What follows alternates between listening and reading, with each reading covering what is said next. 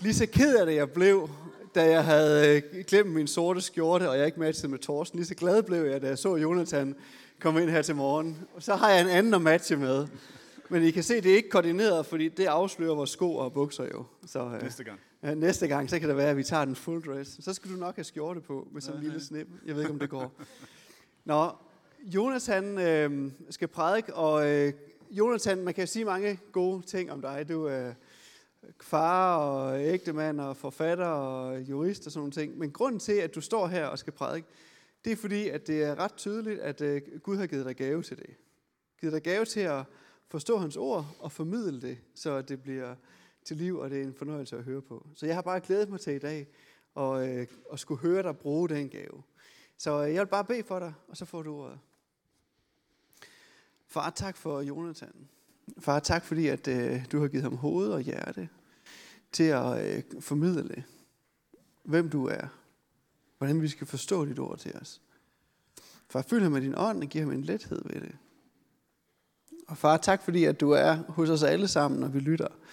Og må det, vi skal tage med os i dag, må det falde som frø i god jord hos os, at det må bære frugt. Amen. Værsgo, Jonas. Tak, tak Christian. Hvis man var i øh, Folkekirken sidste søndag, så vil man have hørt en tekst øh, om Jesu dåb. Jesus øh, var på det her tidspunkt omkring 30 år, havde levet et liv i øh, sådan ukendthed, øh, og som vi forstår, var blevet tømmer, levede øh, et normalt liv i Israel på det tidspunkt. Og øh, på et tidspunkt øh, så står hans fætter Johannes frem og begynder at døbe øh, mennesker. Og øh, Jesus får et kald til at gå hen til, øh, til sin fætter Johannes for at blive døbt. Og hvis man ser det foran sig, så øh, ligger Nazareth, der var Jesus øh, både på det tidspunkt øh, med front sådan hen mod øh, Genesarets sø, og op fra de høje bjerge, op fra Hermonbjerget, der kommer Jordanfloden løbende ned igennem dalen, fylder søen op og løber videre, fordamper sig ned i det døde hav. Og der øh, bor Jesus, det er der hans virke er, det hele hans liv foregår omkring Genesarets sø og langs Jordanfloden. Og øh, han går altså ned til Jordanfloden, finder øh, Johannes og bliver døbt. Og i det øjeblik, så sker der noget meget markant. Der sker med det, at øh, treenigheden viser sig på et øjeblik, og det er, at Gud taler til Jesus, øh, og Helligånden kommer ned som en due.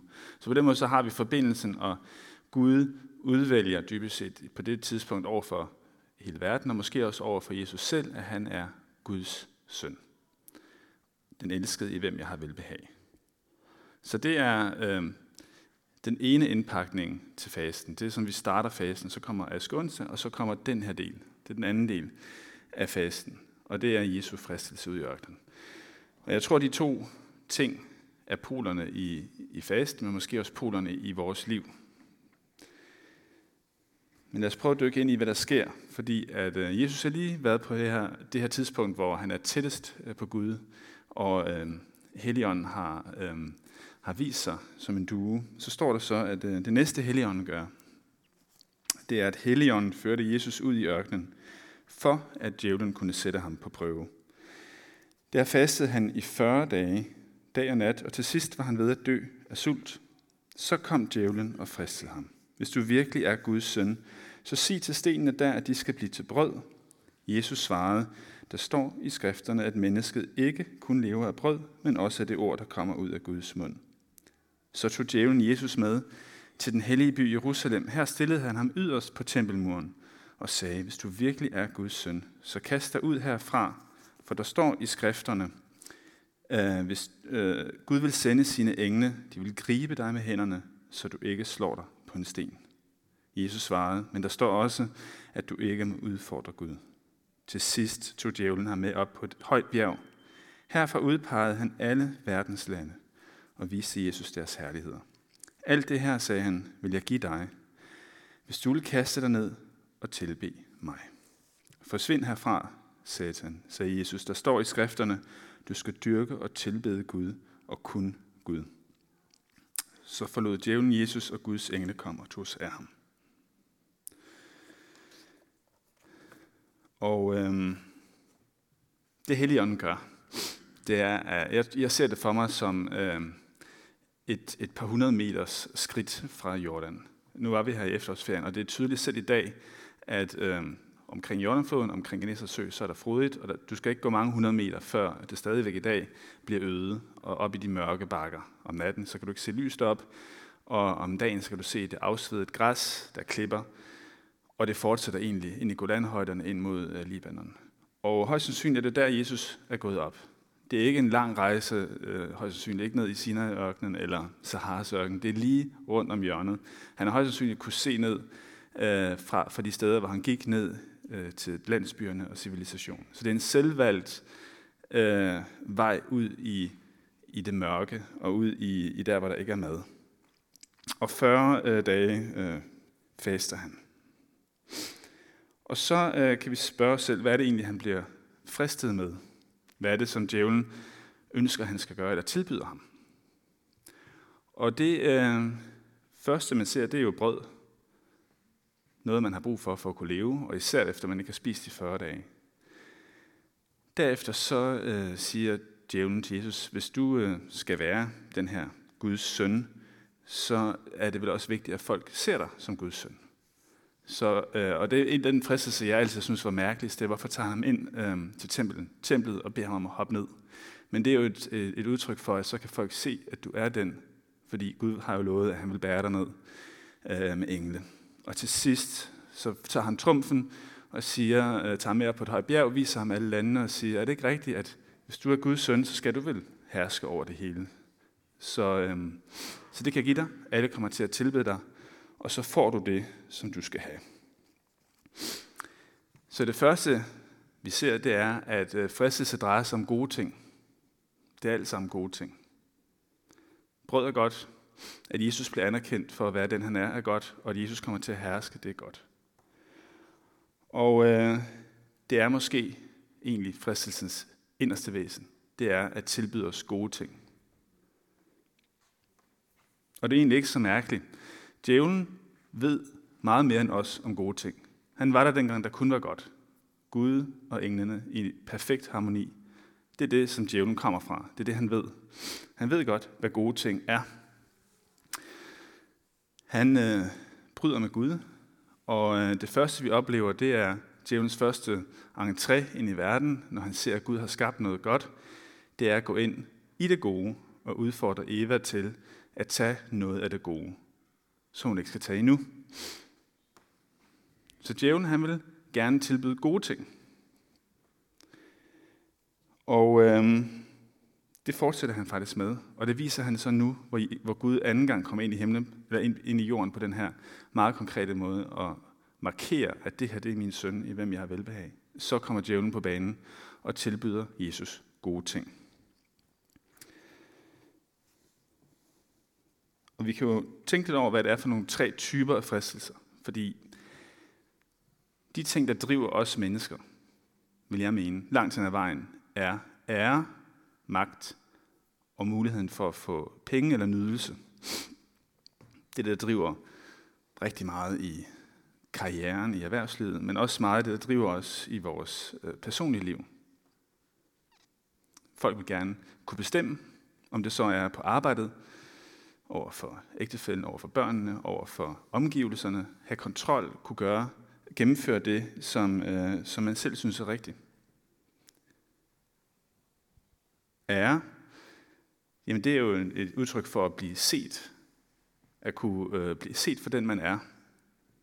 At blive æret, det er jo sådan, at man også ser meget i forskningsverdenen. Der er folk, som, som har en karriere, som ikke er drevet nødvendigvis af penge og magt, men det er drevet af at blive set, blive anerkendt for det, man bidrager med.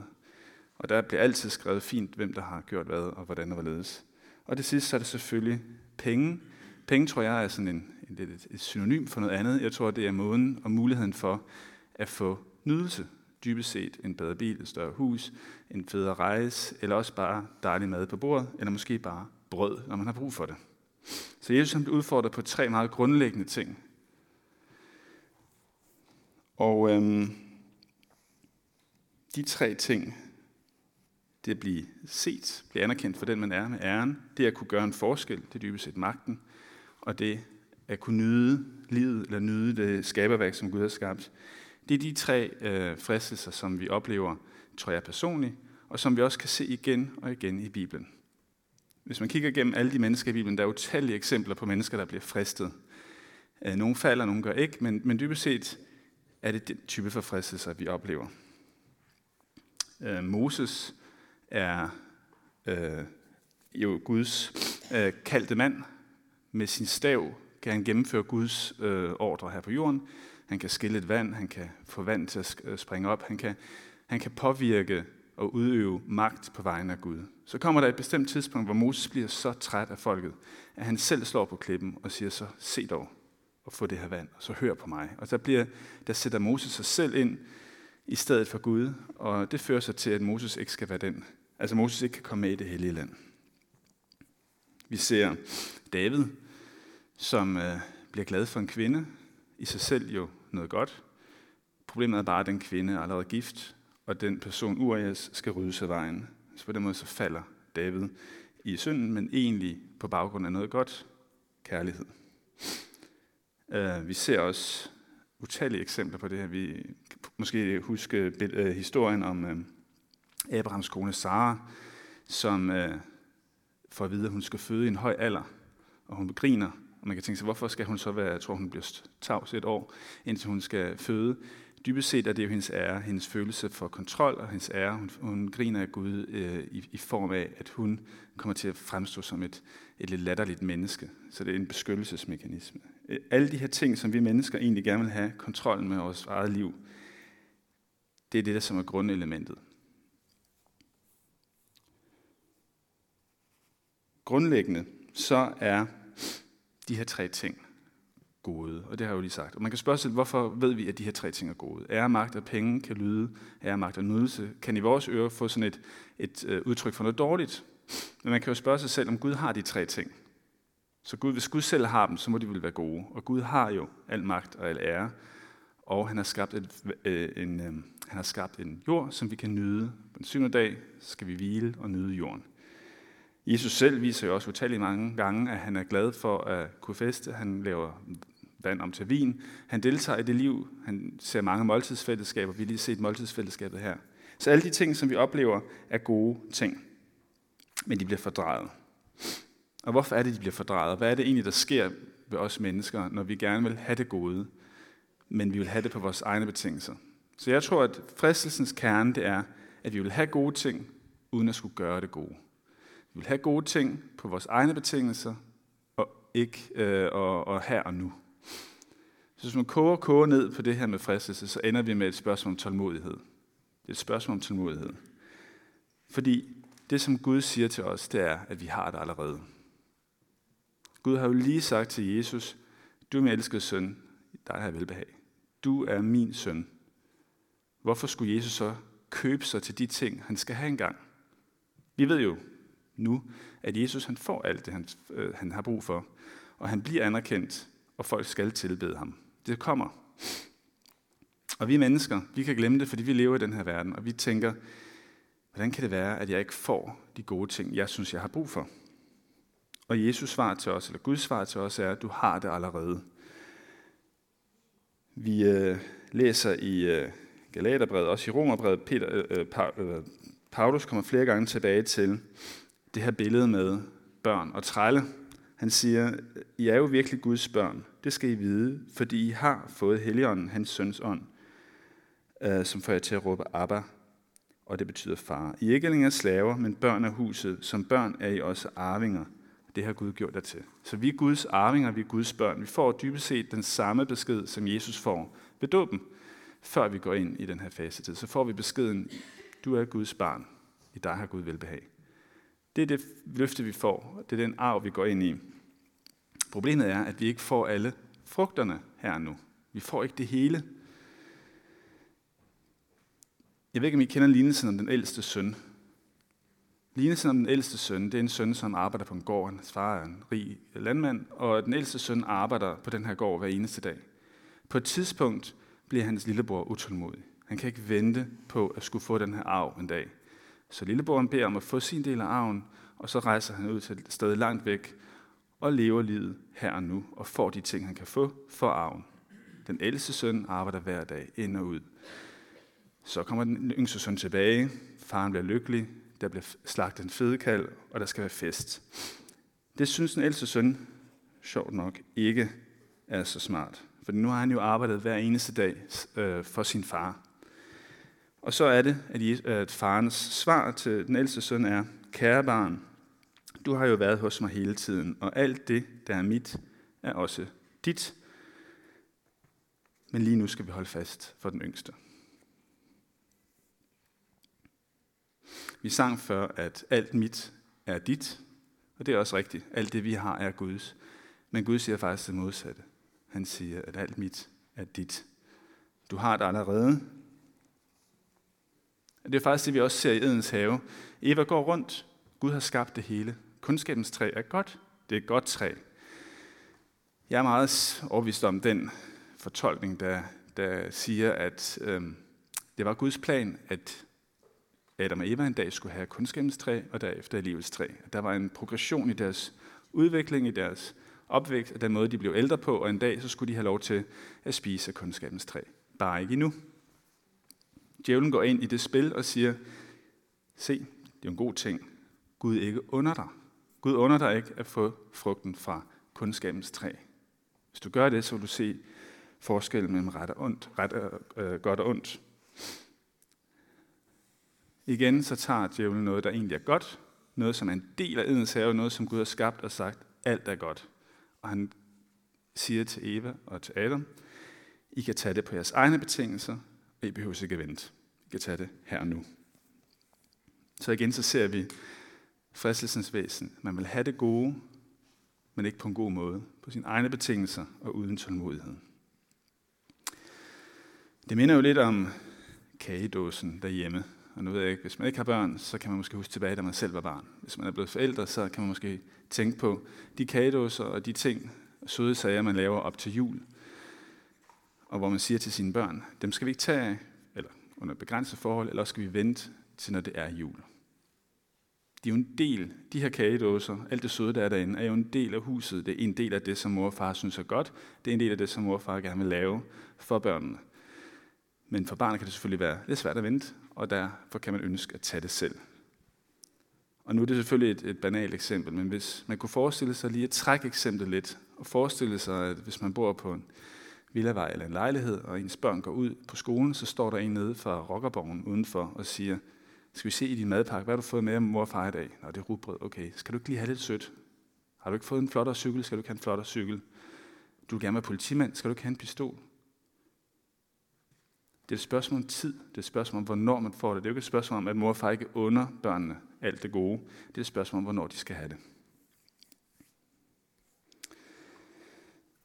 Der findes det her billede, øh, som jeg husker fra min søndagsskole, da jeg var øh, barn, og som viser den brede vej og den smalle vej. Jeg ved ikke, om der er nogen af jer, der kan huske det billede. Det er sådan et 1800-tals billede. Det er meget, meget øh, glans, glansbillede tegnet.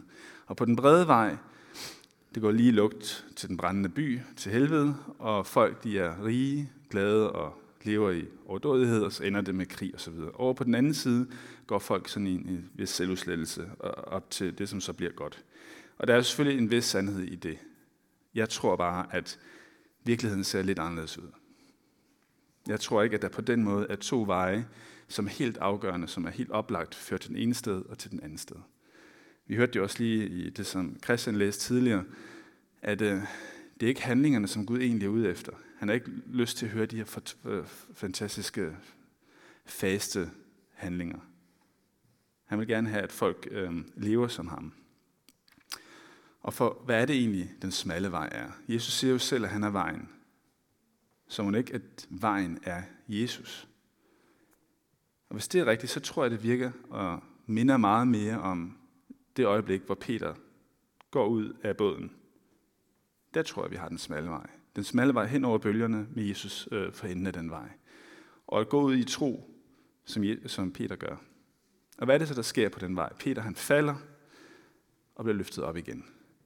Peter er faktisk, hvis man skal tage en person, der har noget med fristelse at gøre, og som en, som bliver fristet og som falder i fristelse, så er det jo netop Peter. Det er faktisk mange steder, vi oplever det i Peters liv. Hvis man kan tage søen med, så var det en gang, Peter deltager i diskussionen med de andre disciple om, hvem der er størst. Og Jesus tager ham ud og siger, Peter, det er Satan, der får dig til at snakke om, hvem der skal være den største. Et spørgsmål om magt, hvem skal sidde ved Jesu højre side, når vi kommer op til himlen. Så øh, er der også en anden gang, hvor Peter han, øh, udfordrer Jesus til at vise, hvem han er. Og igen siger Jesus, vi er væk fra mig, Satan. Dybest set, Satan, det har vi snakket om. Min magt og min ære, den får jeg, når Gud giver den til mig. Og selvfølgelig er der så også ypperste præstens gård, hvor Peter måske tænker meget på sin ære, og den måde, han bliver set på, han ikke vil blive kategoriseret sammen med de her tabere fra Galilea, der har fulgt med Jesus. Så Peter viser mange gange i sit liv, at man falder i fristelse. Og det er dybest set heller ikke det, der er pointen, tror jeg, med fristelse. At vi ikke skal falde i den. Vi er jo skabt, desværre, i en verden, hvor vi falder igen og igen. Det, som Peter viser os, det er, at han holder sig tæt til Jesus. Han holder sig tæt til Jesus hele sit liv. Og det vil sige, når han falder, så falder han hos Jesus på vejen. Han falder på den rigtige vej. Hvis vi nu kigger på fristelse, hvad skal jeg og du, hvad skal vi gøre med fristelse, hvad skal vi bruge det til? Så er der måske to strategier. Den ene er at gå på den rigtige vej, og dybest set falde på den rigtige vej, på Jesus, og blive løftet op igen. Den anden er den, som Jesus også viser os. Han falder jo ikke. Men Jesus viser os med hvert af sit svar, I kan jo læse det efter, så kommer Gud ind. Så i stedet for at gå ind på emnet, hvornår skal jeg få verdens menneskers ære, hvornår skal jeg få mit brød, hvornår skal jeg blive, få magten, så siger Jesus, Gud, Gud, Gud. Hver gang. Det er Gud, du skal ære. Man skal ikke udfordre Gud. Og Jesus bliver fristet også mange gange. Han bliver for eksempel fristet i Gethsemane have, og der ser vi også igen fristelsen til ikke at tage det, den opgave på, på sig, og svaret som er, at det er Gud, der skal bestemme. Så vi, øh, vi går ind i fasten nu, og øh, nogle af de ting, som, som Christian nævnte, man kunne faste fra, og også det, som øh, Thorsten nævnte, det er jo gode ting. Det er jo gode ting, vi faster fra, typisk. Der er nogen, der faster fra bestemt mad, kød, vin, eller fra sociale medier, eller fra andre ting. Det er jo dybest set alt sammen gode ting, ting, der kan noget godt, men som vi faster fra. Og det vi minder os selv om, det er, at vi allerede har det. Så hver gang vi ikke øh, bliver nødt til at følge de her ønsker, så er det, fordi vi egentlig allerede har det. Vi er børn, vi er ikke trælle, vi skal ikke arbejde os op til en bestemt status hos Gud. Vi har det allerede. Jesus går ind i fristelsen med den største oplevelse bag sig. Han har mødt Gud og Helligånden i et øjeblik, og han har fået at vide, at han er elsket, og der er en plan med hans liv. Det er det, vi hørte sidste søndag. Så det er også med den, vi kan gå ind i fasen, og egentlig dybest set igennem vores liv. Vi har allerede det, som djævlen ønsker at tilbyde os her nu. Det eneste, som djævlen kan tilbyde, det er tidspunktet for, hvornår vi skal have det. Djævlen vil gerne give dig det her nu, og Gud siger, at du skal nok få det. Du skal nok få det enten her i livet, eller på den nye jord. Du skal få al den nydelse, al den glæde, og kunne nyde skaberværket. Du skal blive anerkendt for den, du er, og set på for den, du er, og du skal få lov til at udrette noget. Du er en del af min plan. Så de tre grundelementer, dem skal Gud nok give dig alt det, du har brug for. Og øh, den tekst, vi læste i dag, den slutter jo også på en meget dejlig måde. Der står, at øh, da Jesus er blevet fristet, så går han tilbage, og englene tager sig af ham. Så det er jo selvfølgelig det, der er den virkelige virkelighed. Det er ikke, at Jesus stod med valget om at få det eller ikke få det. Det var et spørgsmål om, hvornår han ville få det. Så det øjeblik, han kommer ud af fristelsen, så står englene klar til at hjælpe ham og give ham det, han har behov for. Og sådan er det også i vores liv. Så lad os gå ind i fasetiden, og så husk på, at øh, vi er Guds elskede børn. Øhm, at det vi, som djævlen kan tilbyde os her nu, det har vi allerede. Vi behøver ikke at tage det. Vi skal nok få det. Amen. Tak Gud, fordi at du øh, minder os om, at vi er dine børn. Tak fordi at du har givet os alt det, som vi kan se og som lyser og glimter omkring os. Det har du allerede givet os. Vi er dine arvinger, vi er dine børn. Alt det, der er dit, er vores. Jeg beder dig om, at vi må glæde os over at være dine børn, og vi må mindes om, hvor fantastisk det er. Og lad os altid holde os tæt til dig, sådan så når vi falder, at vi falder hos dig. Og du kan løfte os op igen. Amen.